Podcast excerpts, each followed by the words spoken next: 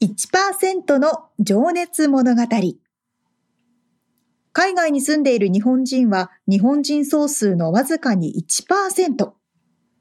この番組では海外進出や起業を果たしたビジネスオーナーや経営者、また各業界のプロフェッショナルな方々へ対談形式でインタビューをしていきます。日本の未来を背負うグローバルなプロフェッショナルたちの仕事哲学とそこに燃える情熱に迫ります。You ready?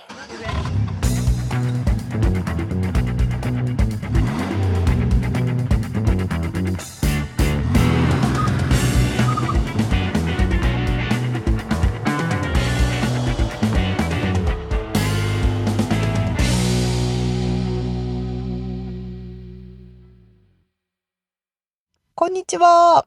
こんにちは。1%の情熱物語286回です。皆さんお元気でしょうか？元気でしょうか？ちょっと沙織ちゃんの声が先週ちょっともしかしたらあのこもってたかもしれないんですけど、うんうん、ちょっとマイクの設定がうまくいってなかったかも、うん、そう。で今週も沙織ちゃんちょっと鼻声気味で、えー、はい、頑張ってください。頑張ります。頑張りますはいえーっとですね。なんかありましたか？そう、あのね、うん。皆さんお引っ越しすると、うん。前の人のメールとか、前の人の荷物が家に届くってありますよね。ああ、あるね。あるでしょ？う俺、いまだにあるな。7年、8年、9年ぐらい住んでる気がするんだけど。そうだよねって感じですよね。なんか届いた？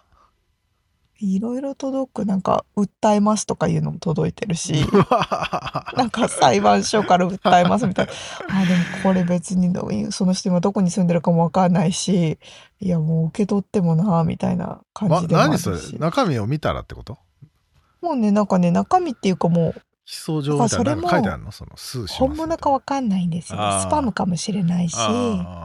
もうなんかね、30ページぐらいのコートの、コートって裁判所の書類みたいな、バッて入ってたりとか、あと、あの、こっちってフードスタンプって言って、うん、収入が少ない方とか、あの、政府の支援を受ける家族って食べ物の支給をする組織っていうのがあるんですね。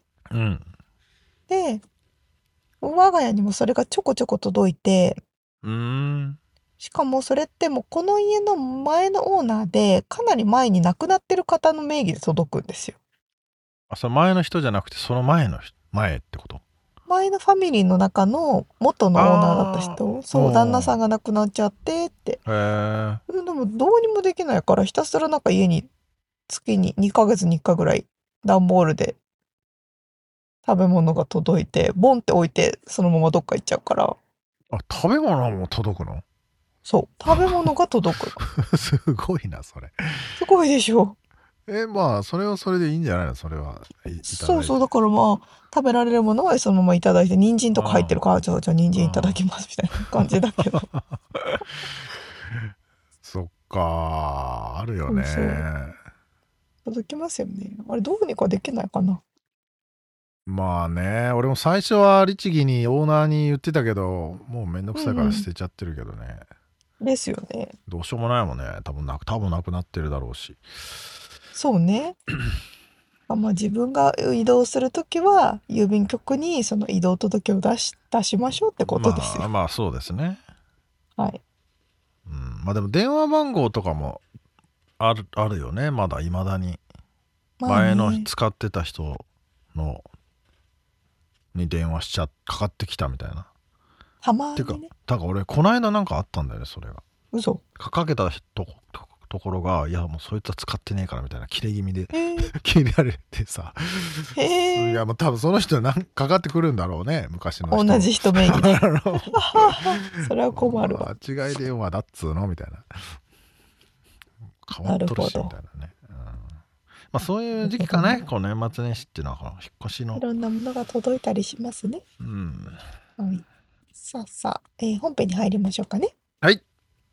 一人の方のインタビューを4回に分けてお届けしているこの1%の情熱物語ですが、今回はですね、植物学者、薬草研究家でいらっしゃるウィーバーかなさんのインタビューの2回目です。はい。えー、先週がね、そのまあ植物学者、えー、薬草研究家の活動内容とかね、旦那さんの出てくるドキュメンタリーの話とかねありましたけど先週あ今週があれですね、えー、その過去のお話生い立ちからどうやって旦那さんと出会いなんでアメリカ来たの？みたいな話からなんかわっしゃわっしゃといろいろ話しております。ではでは早速聞いていただきましょう。はい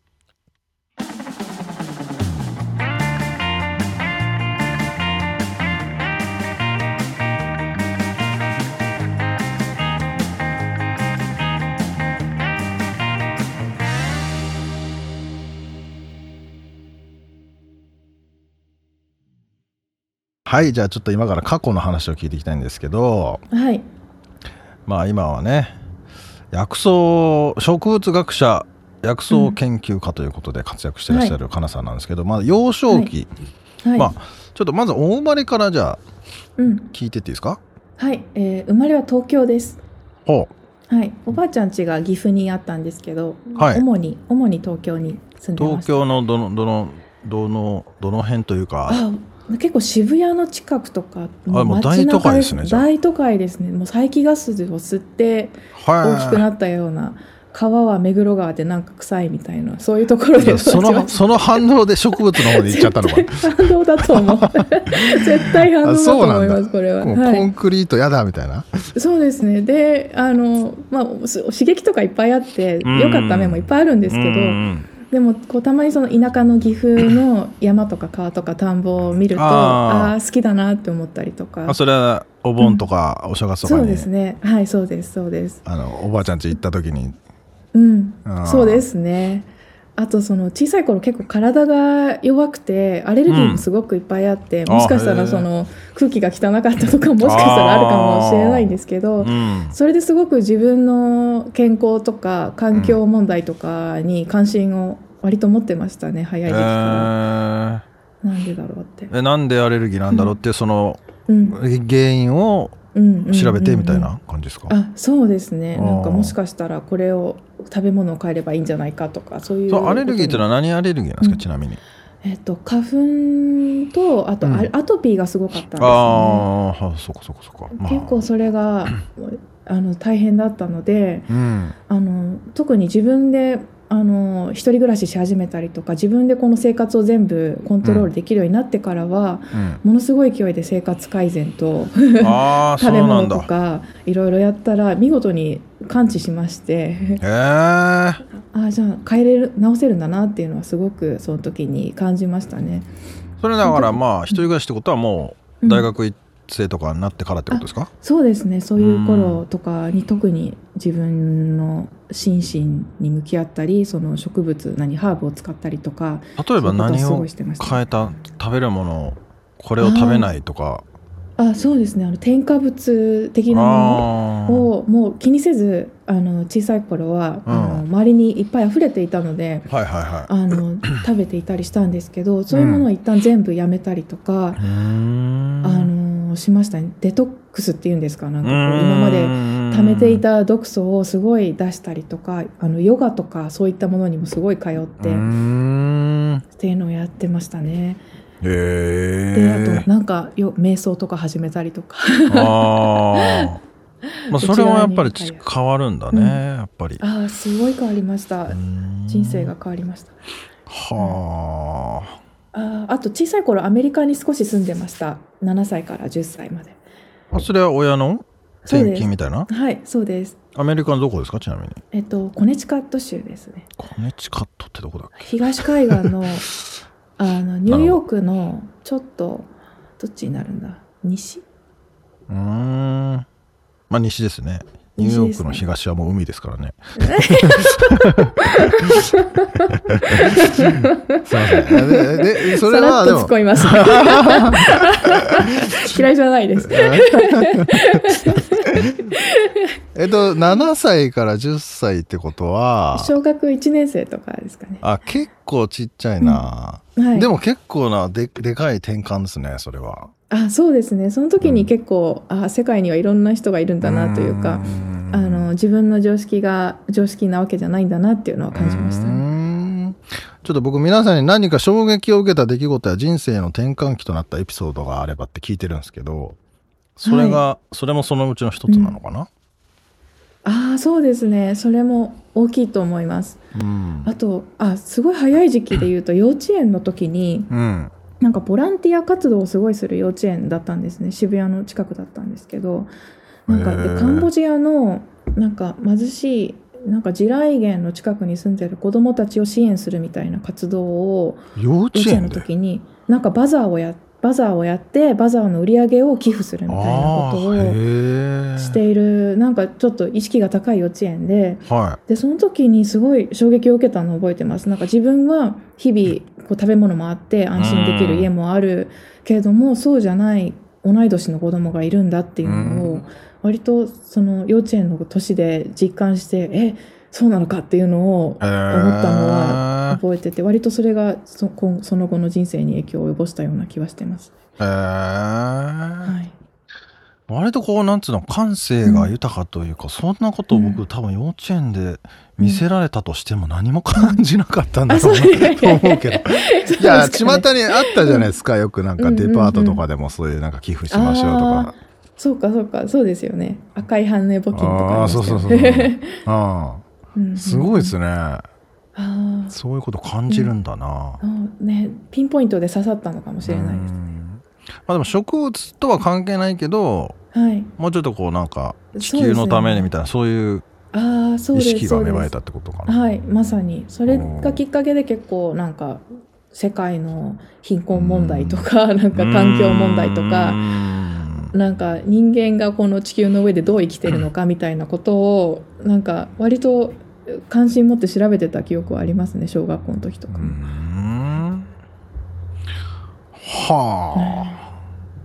結構 それはでも図書館とか行って調べるの？どうどう？そうですね。その時インターネットってありましたっけ？ちなみにありましたねなかったですね。まだなかったです。図鑑とか見て。はい。あとなんかおじがあの科学雑誌を買ってくれてて毎月。私がなんかすごい興味を持って科学なんか子どもの科学っていうなんか子ども向けの科学雑誌があったんですよ。なんかいろんなトピックが載ってる。それをすごいハマって小学校の頃読んでて毎月購読させてもらっててそこに結構環境問題とかが気候変動なんか地球温暖化とか CO2 がとかオゾンホールとかそういうのが出てきててそういうのとか読んでましたね。へえ結構じゃあそういう、うんそっち系でしたね。そっち系。外出てわけ言ってるよりも本読んでる方が楽しかったみたいな。うん、ああ、オタクでしたね、前、最初から。あ、そうなんだ。はい。え、じゃあでも、子供の頃の夢はちなみに何でしたか？ああ、多分さ一番もうシェアする価値があるか分かんないですけどあの、うん、お絵描き屋さんになりたいとかなんかなんすかそれお絵描き屋さん絵を絵を絵を描く人で。画家ってことですね。画家ですね。一番最初はそんなこと言ってたような。でもなんかあんまりしっくりくるものがずっとなくてはい、あのそのお絵かき屋さん以来 3歳ぐらいのお絵かき屋さんの夢以来なくてただ大学に入った時にあのあここだって思ったんですよね。あの大学っていうキャンパスに入ってその大学の教授でがいてそのゼミみたいのがあって研究してる人たちがいて教えてその知識が伝達されていくような空間に入った時にあ私のいる場所はここだっていうのをすごい感じたのを覚えてますね。そ教育の現場ということですか？あそうですそうです。なんか研究したり教えたり教育したりっていうのがあ私は好きだろうなって。その時初めてしっくりきました、ね、それ何学部に入られたんですか？ちなみに最初は。最初はなんか何だったかな？えー、なんか社会総合、総合、なんか私が大学の頃ってなんか4文字学部が流行ってた時期なんですよ。なんか、総合政策学部とか、なんか、なんか何をやってるのかよくわからない、いろんな分野の人をごっちゃ集めにしたような学部が流行ってた時期で、そういうところに入りましたね、最初は。それちなみに東京大学でよろしいですか？それは、え、学部はですね、慶応大学に入ったんですよ。あ、慶応大学ええーはい、そうなんですか。えっと、総合政策学部っていう。へえ。はいそれ一体何を勉強するんだろう、ね、最初はそのあの国際問題とか社会問題とか環境問題とかそういうことに対してなんか学べたらいいなと思って入ってでも本当にいろんなことを学べる場所だったので結果的にいろいろつまみ食いしてなんかデザインの勉強とかプログラミングとか。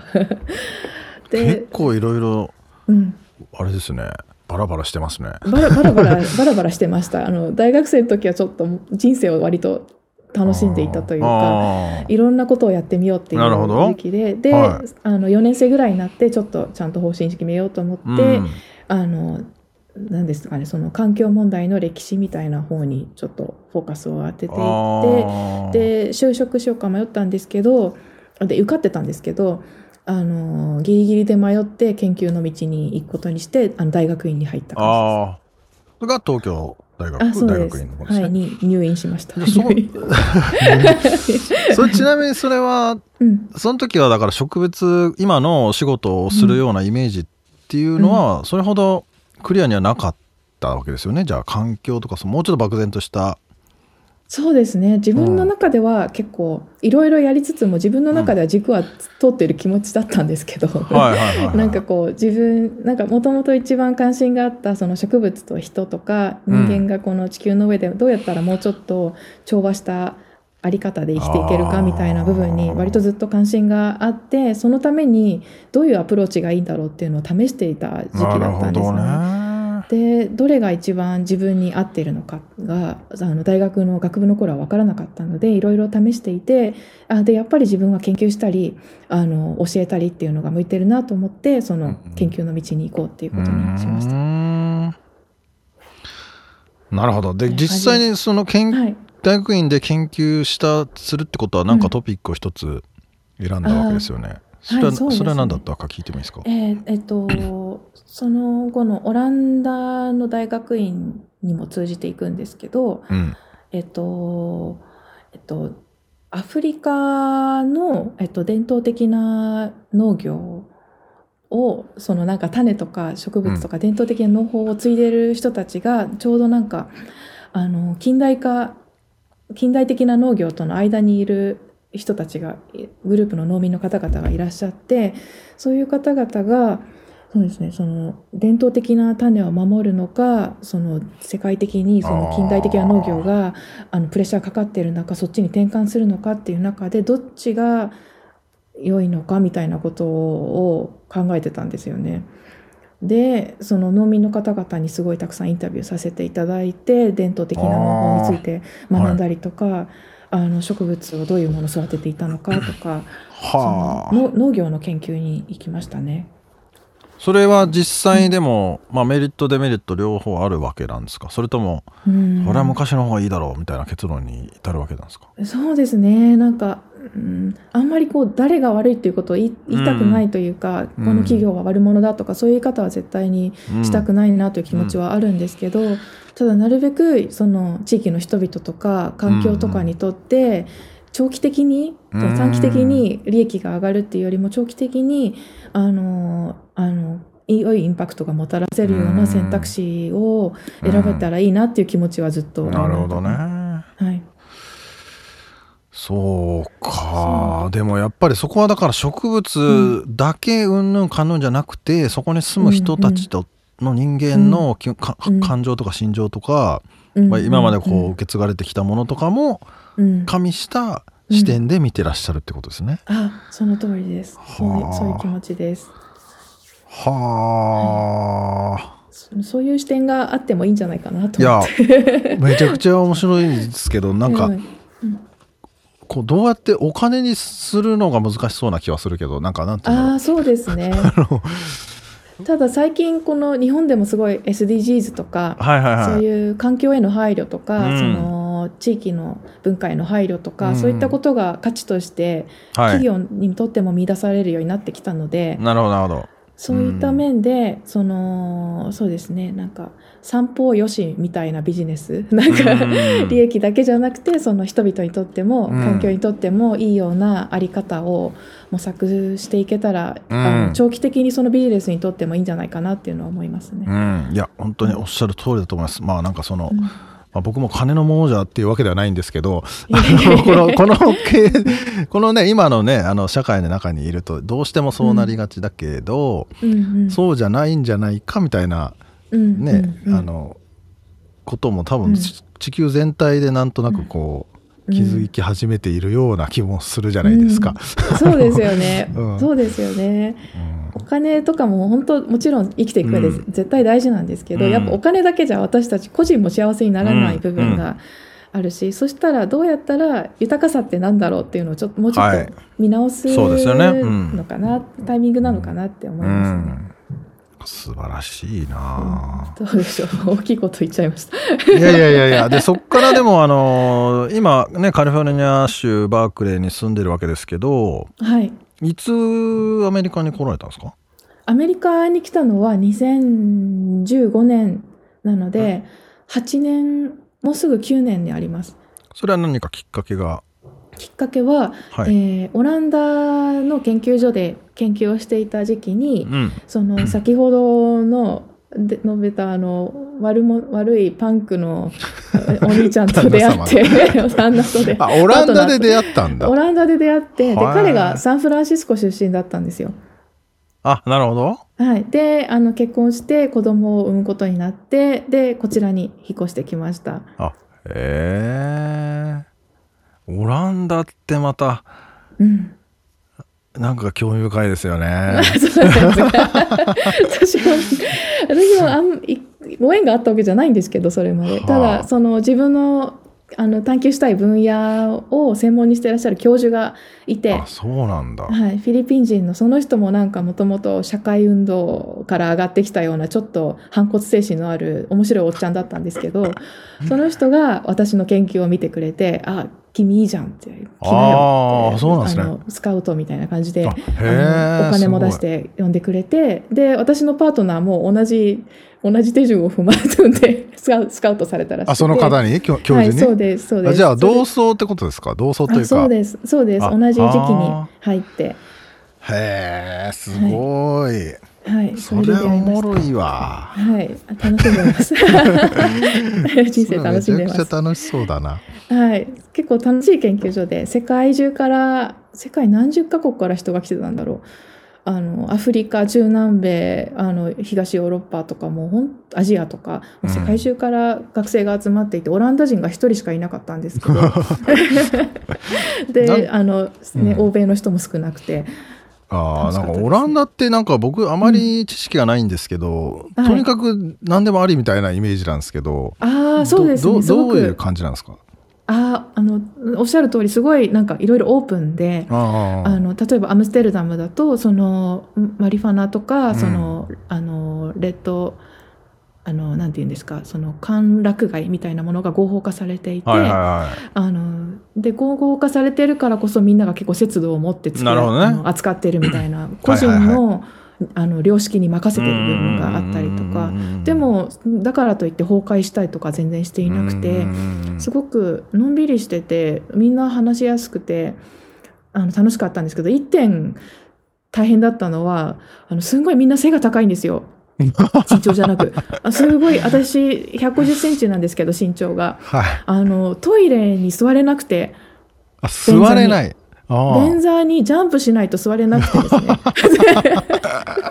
あとつまりトイレ話であの恐縮なんですけど続いて恐縮なんですけどトイレの手洗うところの鏡に絶対映らないんですよ自分の姿が この辺に届いてないんだ。絶対届いてない。天井しか見えないみたいな。そうお団子するとお団子の先だけちょっと届いてるみたいな。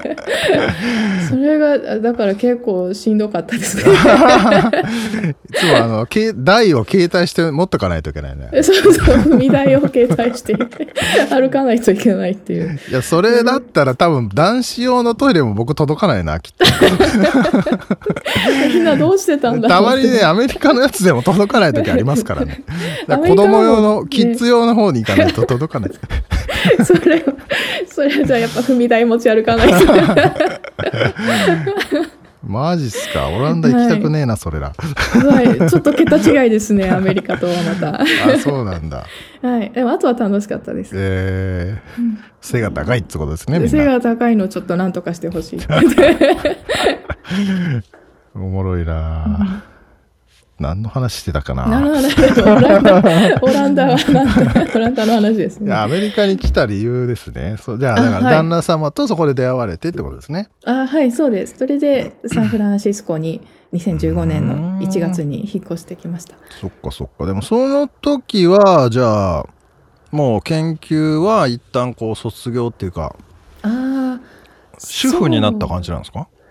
そうですね。本当はそのまま博士なんか研究を続けたかったんですけど、あのそれどころじゃなくて思ったより子育てが大変で そんなキャパシティはないぞっていうふうになりまして、うん、結構悪あがきはしたんですけど、はい、あの 戻れるように。でもちょっとあの体のキャパシティが戻ってこなくて、うん、でもじゃあその間にできることは何だろうって思った時にそのさ最初に言ったそのシードライブラリーの活動とかあのその沖縄とか日本のその伝統作物を復活させたい人のサポートとかあと翻訳とか通訳とか、うん、なんかこう研究ができないからこそすごい結構いろんなご縁が広がって、それはじゃあリモートでできるような仕事だったってことですか？はい、そうですね。あの、うん、シードライブラリーとかは近所にあるので、実際に行ったりとか、あとそういう近所の畑にでをやってる人たちとなんか交流したりとか、自分も農作業したりとか、そのそうですね。研究所にいる時にはできなかったようなことがいっぱいできたので結果的にはすごく良かったですね。そういうこととか、その知識とかなんつうんだろう、はい、あのかなさんが経験されているその価値っていうかは、うん、どなんか自分なりにこうなんかまとめていらっしゃっているそそれをオンライン講座とかで出すわけなんですかね、うん、どういうああそうですね、あのー、論文を書くわけではないんですよね。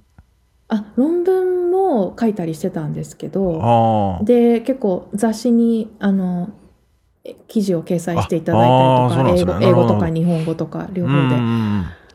でそうですね。もっとちゃんと書きたいなっていう気持ちはありますね。せっかくいろんな機会をいただいて貴重な体験をさせてもらってるので。あそっかそっか。それの執筆がじゃあ、今からやるよみたいな。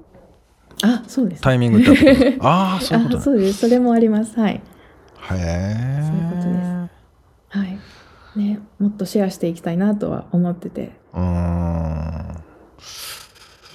なるほどですね、はい、はいじゃあちょっと今の、はい。あの、活動に至るまでの経緯っていうか、はい。まあ、子育てもしつつ、はい。なんかこう、一個少しずつ進めてきたみたいな感じになるんですかね。そうですね。なんかこう、なんかパーンときっかけがあって、あ、うんうん、私の持ってるものみんなに伝えたいみたいな衝動に駆られたみたいなのがあったのか。うんうん、ああ、なるほど。ああでもあそういうタイミングがありましたねそういえば。あのその最中は結構がむしゃらではあったんですけどその時できることをやるみたいな、はい、そのこちっちゃい子供とかけっこしながら何ができるかみたいな日々ではあったんですけど、はい、ただ2018年に日本に長期長期で行く機会がありまして3か月ぐらい。はいそれまでは結構ずっとアメリカにいたんですけど、はい、その時にあ息子も一緒に行ってで、はい、私と息子2人で日本に3か月ぐらいあのパートナーがオランダのお仕事があったのでその数か月間、はい、その間日本にいたんですけどその時にあの初めてこう講演活動みたいなのをしっかりと始めてそれまでもこう時々やってたんですけどあの機会をいただいた時にイベントでトークさせていただくとか学会でしゃべるとかあった、うん、結構頻繁にあったんですけどその時にこう自分が主体になって私が喋りますみたいな講演を、あの一回試しで東京でやってみたら、はい、それですごいなんかあの好評をいただいて、そこに来てた方があの、ま、私が主催しますっていうことでなんか呪術つなぎにあの講演活動がずっと続いて気が付いたら毎週どっかで喋ってるみたいなのが数ヶ月間続いて、えー、すご、はい、それそこから割とご縁がいっぱい広がって、はい、あのあこのこういうの好きだなっていうのを自分でも実感したりとかそういう自分で発信したりそれまではちょっと何て言うんですかもうちょっと自分を押し出さない発信の仕方というか学会でこういう研究の成果がありますっていうちょっと客観的に喋ってみたり、うん、なんか評論的な立ち位置だったわけですね。そうですね、うん、私がっていう出方はあんまりしてなかったんですけど、うん、今でも得意ではないんですけど。でもその時にちょっと一段階ちょっと自我を出し始めてしっかりお話をせっかく伝えるんだったらちゃんと伝えようっていうあの覚悟が決まった時ではありましたね。自信にもなったんですかね？こんだけ喜んでくれる人はこんなにいっぱいいるんだみたいな。そうですね、まさに自信が最初はやっぱりなくてあの私なんぞの話を 興味を持つ人はいるのかっていう、ね、そうですね。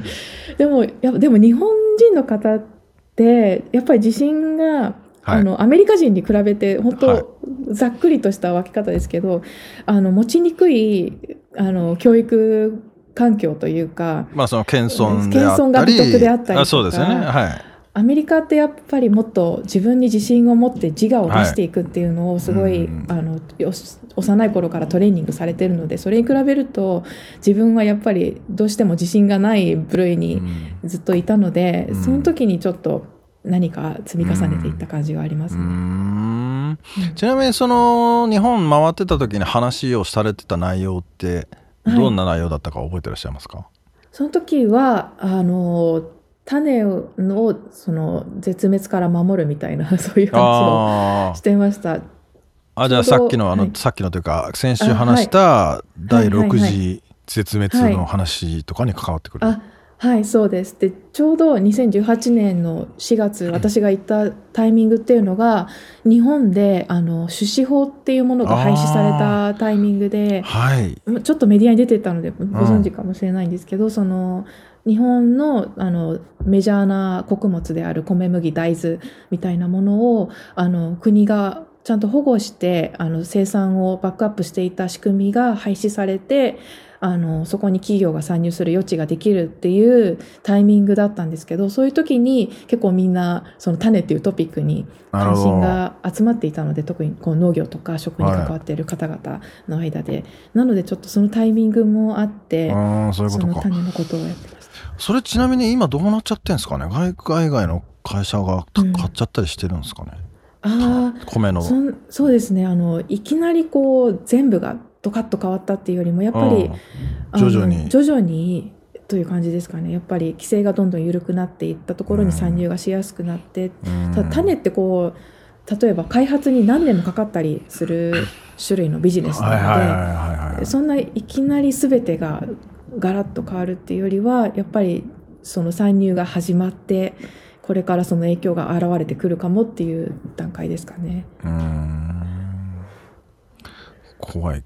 怖い気もするけど、はい。まあ、うん、多分そこの番組内では話せないぐらいの多分、うん、いろんなことがあるんでしょうけど。そうですね。いや僕なんかす、うん、あでもだからこそ、あの関心が集まったっていう側面もあったなるほどね、あの悪いことばっかりではないかなと。思います、僕さっきかなさんのウェブサイト見てて、はい、シードフロムアースの、はい、一個一個開いたのがね種の授業って書いてあって、あはい。えー、エゴ VS エコになってて、はい、まあうまいこと表してるなってこれは思ったんですけど、うん、まあ、これカナさん書いたわけじゃないのかもしれないですが、まあ、分断の世界観っていうのがエゴ、EGO ですね。でつながりの世界観っていうのがエコ、ECO ですね、はい。うん、っていうのがなんかこういろんな意味合いが含まれてておもろいなと思って見てました。ありがとうございます。よく見つけましたね。ちょっと今ウェブサイト再構築中ななとこだったんですけどよ見つけてくださって嬉しいです。いやいやなんかこう一発でいろいろなものが伝わるなと思って、うん、そうですよね、こう人間がこうピラミッドの頂点にい。るような、考え方からこう人間も他の自然の中にいる生き物の一つだよっていう考え方だとその経済云々以前の世界観の部分なんですけど、はい、あのそれで大きく変化する部分もあるかなと、個人的には思ってますね。共存と書いてありますので、はい、あ、そうです。ありがとうございます。はい、かっこよく読んでいただいて。いやー、面白い。ちなみにちょっとあの東京大学って僕あの養老孟司先生あ、はい、結構好きなんですけど素敵ですよね東京大学にいらっしゃるんですか？えー、えー、と行ってた頃って行ったりしたんですかっていうえっ、ー、とそうですねいらたのかな？教えてらしたのかな？なんかもう私の頃著名人っていう認識。もうやめてたのか その時は。どうなんでしょう、もしかしたらなんか名誉教授みたいなポジションでそかそか。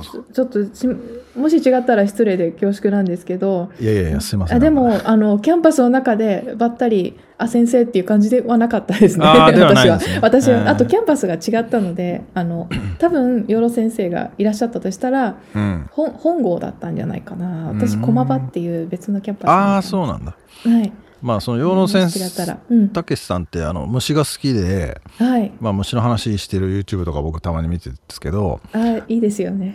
面白いですよね。でその養老先生があの、進めてた本の中で「土を育てる」っていう本があって、はい、あのあそれかなさん知らないですか？あのあのもともとあのアメリカのあそうそう。あじゃあ英語で読んだかな？あ、持ってます。持ってる。ああ、そう、僕は日本語で読んでるんですけど。ああ、いいですね。まだ、まだ、まだね、6割ぐらいしかまだ読んでないけど。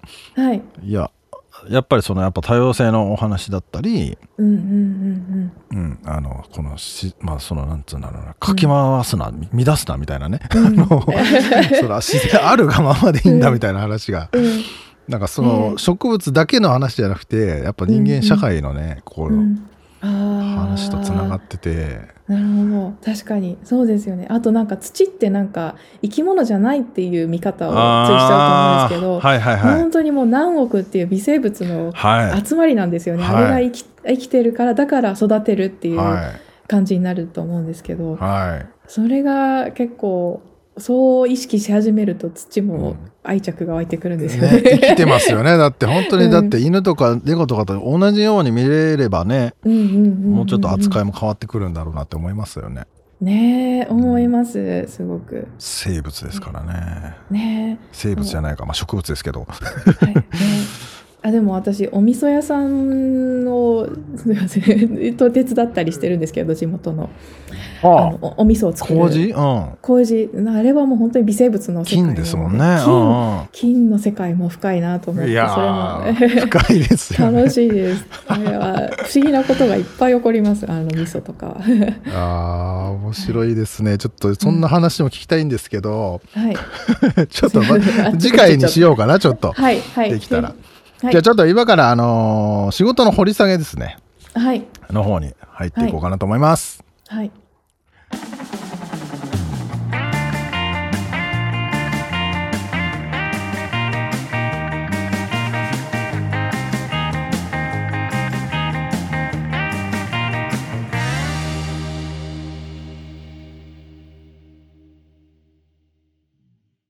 えっ、ー、と、慶応大学からの東京大学大学院なんですね。そうなんですよ。これもね、面白いなあと思って俺後で回想してたんだけどさ俺、うんうん、ちなみに高卒なのね。それでなんでこんな面白いんだろうみたいな。うん。すごいですよね。いやとんでもない学歴じゃないですか。そうやだな。どうやっうん、うんどうぞ。ね、頭のいい方の話し方ってなんでこう優しいしいろんな人の意見を受け入れるそうね感じのねお話し方ができるんだろうと思いますよ。うん、だから本当にね頭がキレキレな感じがねこう話をしていろいろ振っても即座にいろんなことが返ってくるんでもう面白くてね止まんなかったっすよね。いや本当ですね。しかし幼稚園の話、うん、ボランティア活動とかなんかそういう幼稚園のいいよね。そういう教育してくれるっていうか。本当うん。でもあれじゃないですか。幼稚園の時の教育って結構今の自分の整形に影響してると思いませ、うんん確かにね。そうなのかもな。そうかもね、うん、一番大きいもんねでも。知らず知らずに。うん、なんかある？沙織ちゃんその。うちは我が家自体はキリスト教じゃないんですけどうん。幼稚園がキリスト教の園だったんですね。うんでお祈りを常にしてる。うん。あの園だったからなんかあの食べさせてもらってありがとうございますみたいな。うんとか、いつも守ってくださってありがとうございますみたいな。うん。でそれが影響してて私もずーっと三十何年間毎日お祈りを欠かさずしててええ。宗教は持ってないけどなんかそういう知識知識というか影響をされてるからそこの幼少期の幼い頃の無意識ながら自然に影響されてるのってものすごい大きいんじゃないかなって思いますうんまあね。習慣化ししてきてるってことはもうね。30年何年間もやってるってことはね。そうそうん。うん。まあ、確かにな。俺はなんか昼寝お昼寝の時にし、うんうん。シマウマの絵が描いたタオルでうん。お腹の上にそれをかかけなさいって毎回怒られててお腹が出てると下痢するからっつって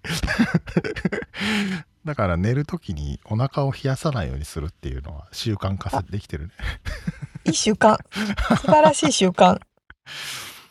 そうそのあのシマウマのタオルはね今では覚えてるね何年でか知らない。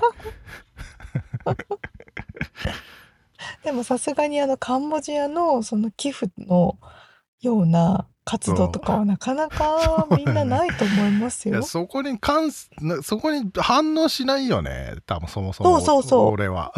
う少んなくとも、そうなの。それがすごいよな。うん。まあ感性が豊かというのか何なんだろうね。教養があるというのか。育て方の違いなんでしょうかね、こりゃ。そうですね。でまたこの旦那さんとの出会いもねいいよね。その同じような研究をしててさうん。あのどこだったっけ？オランダかオランダの研究所で出会ったという話でしたけども、はいはい。そりゃあな仲良くなるよなっていうかなんか面白いだろうなって、うん。あのねこう違う国で生まれてて違う環境で育ってきて同じでも同じ研究をしてたりして同じ興味を持っててさ、うん。うん、めちゃくちゃ多国籍ですね。ね、うん、あでも、小さい頃に体が弱かったっていうふうにおっしゃってたうんうんのがすごい印象的で、うん。で生活改善していろんなことが治ったっていうのを聞いて、うん。やっぱり関係あるんだなって。うん。あるよね。うん。やっぱ食ってるもんで体の細胞ができてるからね。そうですうね。ん。って思いますよね。いやーまあうちの妻もそういうのとこあってさ、体弱いからヨガを始めたとかねあの、うんそういうのにやたら詳しくなったとかね、うん。まあつってもまあ、うん、改善されてない部分もあるんですけど、うんううんんとはいえ知識もあ増えたりするとやっぱ面白いしうん。なんか優しくなれる気はするよね。この植物がなんなんだとかさ。確かに。こうね。ちょっとうまく言えないけど。うんうん。うん。そうですね。うん。いやー、面白いな。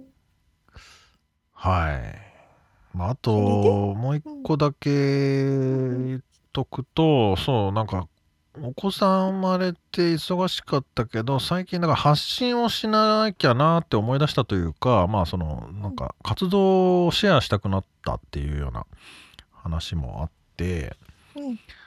まあすごいねいろんな知識を持ってらっしゃるし今までこういろんなことを研究してきたその知恵とか、まあ、うんまさにその、まあ、英知じゃないけどそのなんか溜まってるものをやっぱり共有してほしいなって外から見てても思うしうん。あのそういうことって自分のためにもなんかあの作品作りじゃないけどなんか自分の中のものを形にして外に出すっていうのは、とってもいいことだなってなんかそうですね。うん思いました、うん。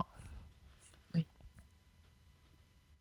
はいいやーそんな感じですかね面白い話ばかりでミツさんもより引き込まれているのがわかります。引き込まれてますはい。で、はいはい次の話はどんな内容ですか？はい、えー、次がなので例によって、まあ、仕事の掘り下げですねその、哲学えー、あとまた幼稚園の話もねまた出てきたりするしうんうん。あとモチベーションですかね、まあ、あとはお子さんの話子育てに関してもね、まあ、この一児の母。もう90%は母業って言ってましたけど、うん。その残りの10%でこれだけのことやってるわけですからね。えらいこっちゃですけど、まあ、そんなような話ですね、うん。ではでは楽しみにしております。はい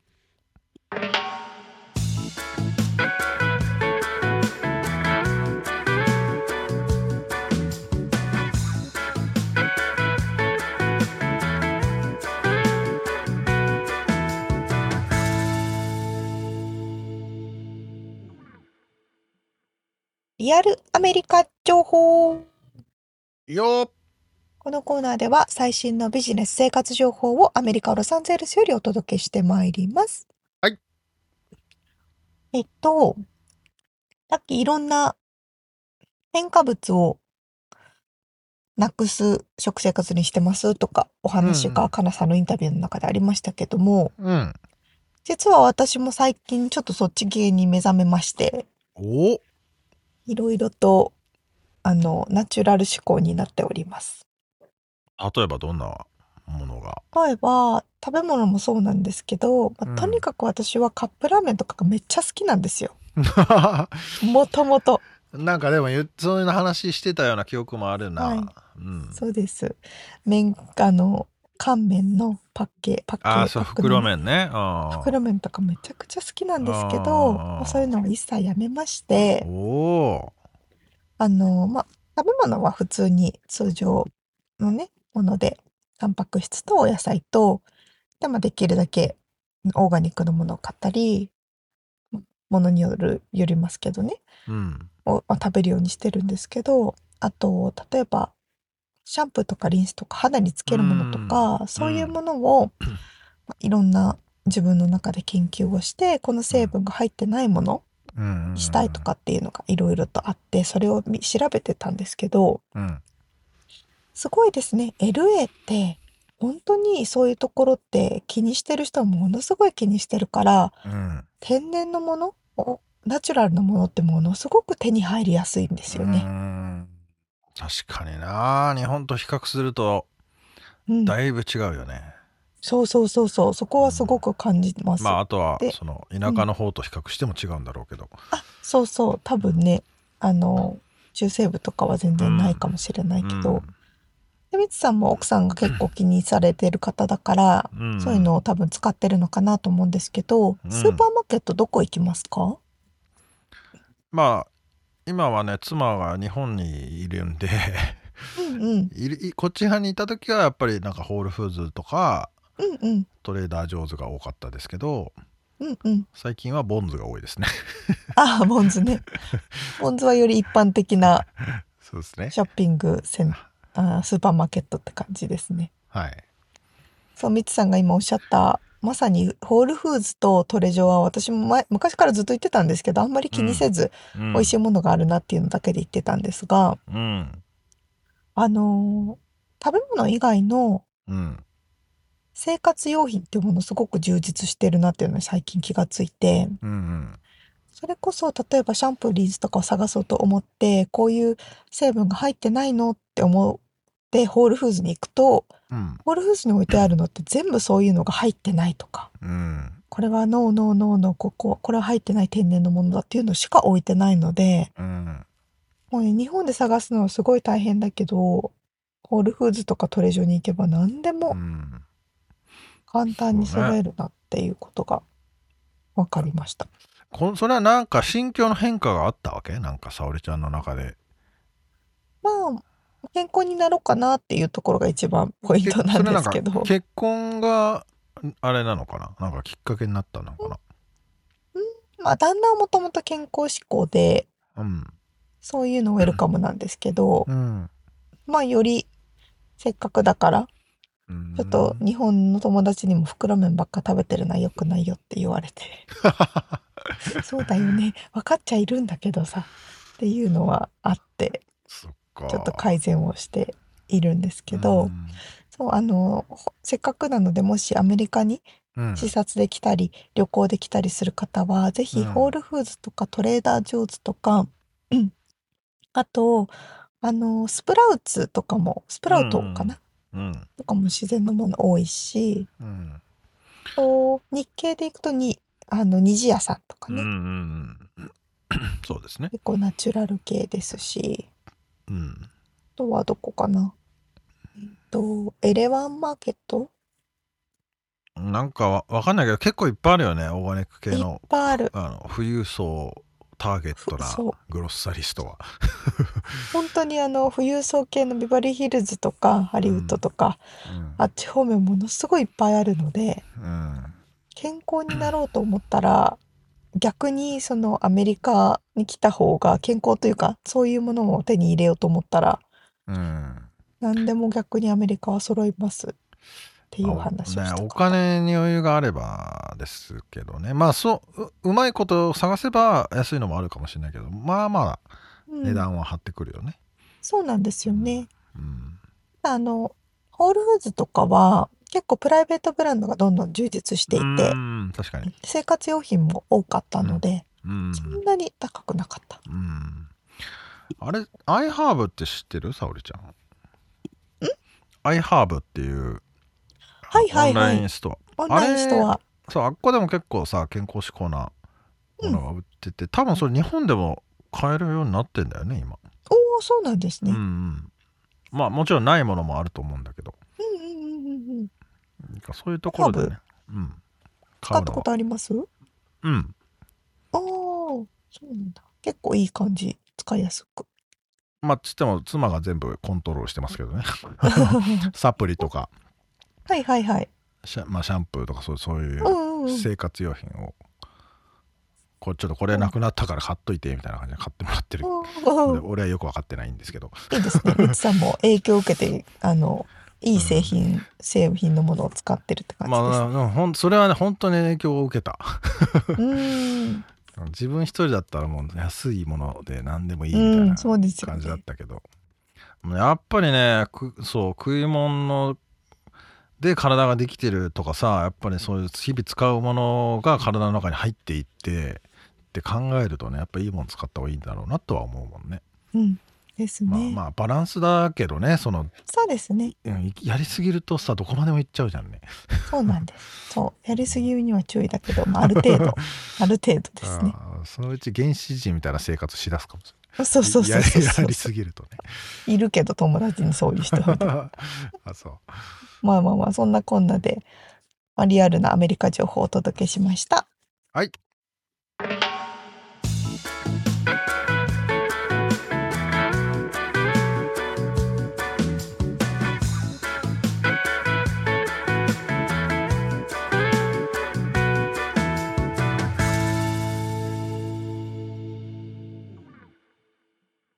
締めのコーナーです。質問。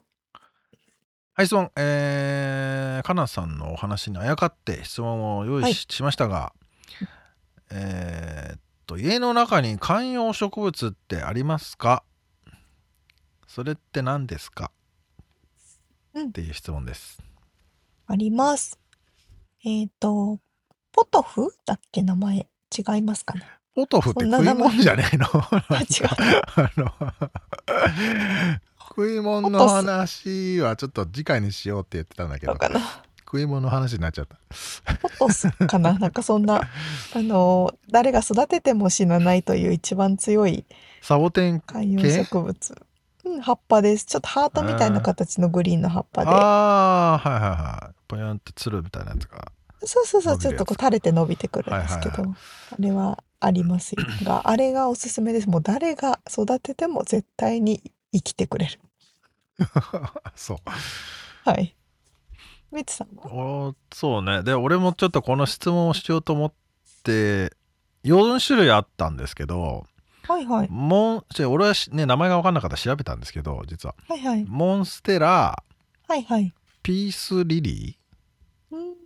ベンジャミン西洋玉シダ。えー、シダ。の4種類があってモンステラが伸びすぎちゃってどうしよう どうしようっていう感じになってます。ハワイによく生息してる葉っぱがでかいやつね。そう葉っそうぱがでかいやつね。そうそう。あれ可愛いですよね。うん、まあ強いでですよね。も強い強い。どんどん伸びてくる。そうそう。う、ん。なんかあの家の中がどんどん狭くなるみたいな。ああいいですね。でもやっぱり青いものがあるといいですよね。そうでもやっぱそれはなんかあのかなさんの話じゃないけど何かしらうん。やっぱりそこに、ねここの植物はこういうものがあっててもっと知識があればさ、うん。もっと楽しいんだろうけどさ、そうね。うん、多分一瞬勉強はするんだろうけどやっぱ忘れちゃうんだよね。うん。確かにかなさんのお宅にはたくさんあるんでしょうね。あるんでしょうね。でしかもなんかやっぱ知識があるとさ、うん。これはちこの時期にこういう花が咲くんだろうとかさ、確かまあ、水のやり具合とかもねにうんうん。わかるんだろうし。そうですね。まあ勉強すると面白いですよねいろいろ。そうですね。っていう話ですけど。はい。ということで、今回お届けしましたインタビューの内容とリアルアメリカ情報のインフォメーションはブログに掲載しております。podcast.086.com、podcast.086.com、または1%の情熱物語で検索してみてください。1%の情熱物語は日本を飛び出し世界で挑戦していく人を応援しますご家族友達同僚などへの紹介大歓迎です番組がちょっとでも面白いと思っていただけたらぜひフォローをお願いします。お便りレビューもお待ちしてます。番組サポーターパトロンさんからのご支援も引き続きお願いします。詳細はウェブサイトを見てね。今週も聞いてくださってありがとうございました。あそうだ。あのーポッドキャストアワードのリスナー投票もよろしくお願いします。お願いします。では、ありがとうございます。来週またお会いしましょう。んじゃあね